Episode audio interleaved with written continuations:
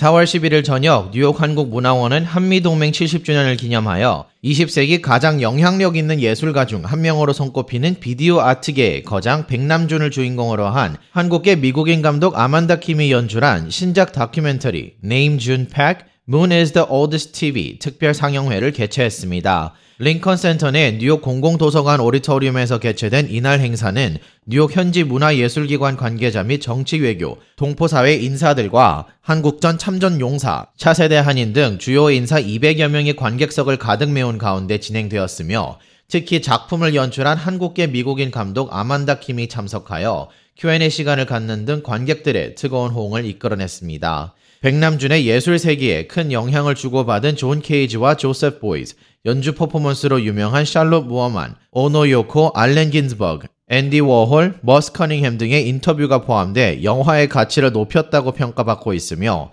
아울러 유명 할리우드 배우이자 한국계 미국인인 스티븐 연이 총괄 프로듀서에 참여해 더욱 주목받고 있는 작품이기도 합니다.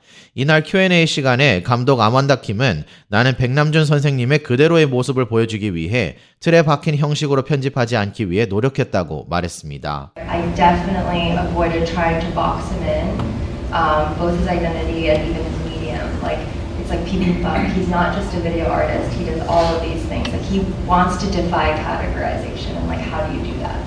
이어서 어떻게 많은 유명한 아티스트들을 섭외했냐는 질문에 아만다 김 감독은 한 분을 만나서 인터뷰를 진행하면 다른 분들을 만나보라며 연결해 주시며 커뮤니티에 많은 도움을 통해서 생각지도 못했던 사람들을 만날 수 있었다고 전했습니다. It, becomes kind of a web in and of itself, like uh, internet. I talked to one person, and that person's like, "Oh, so and so was at that party you're asking me about. Talk to them." And then that person's like, "So and so was, you know, Namjoon's neighbor. Talk to them." And then, you know, and so I was. The community was so supportive and so open, and then it just led me to all these different people that I couldn't have even imagined.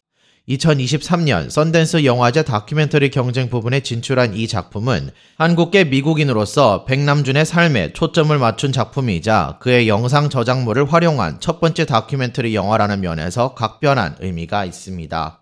K-Radio 김재영입니다.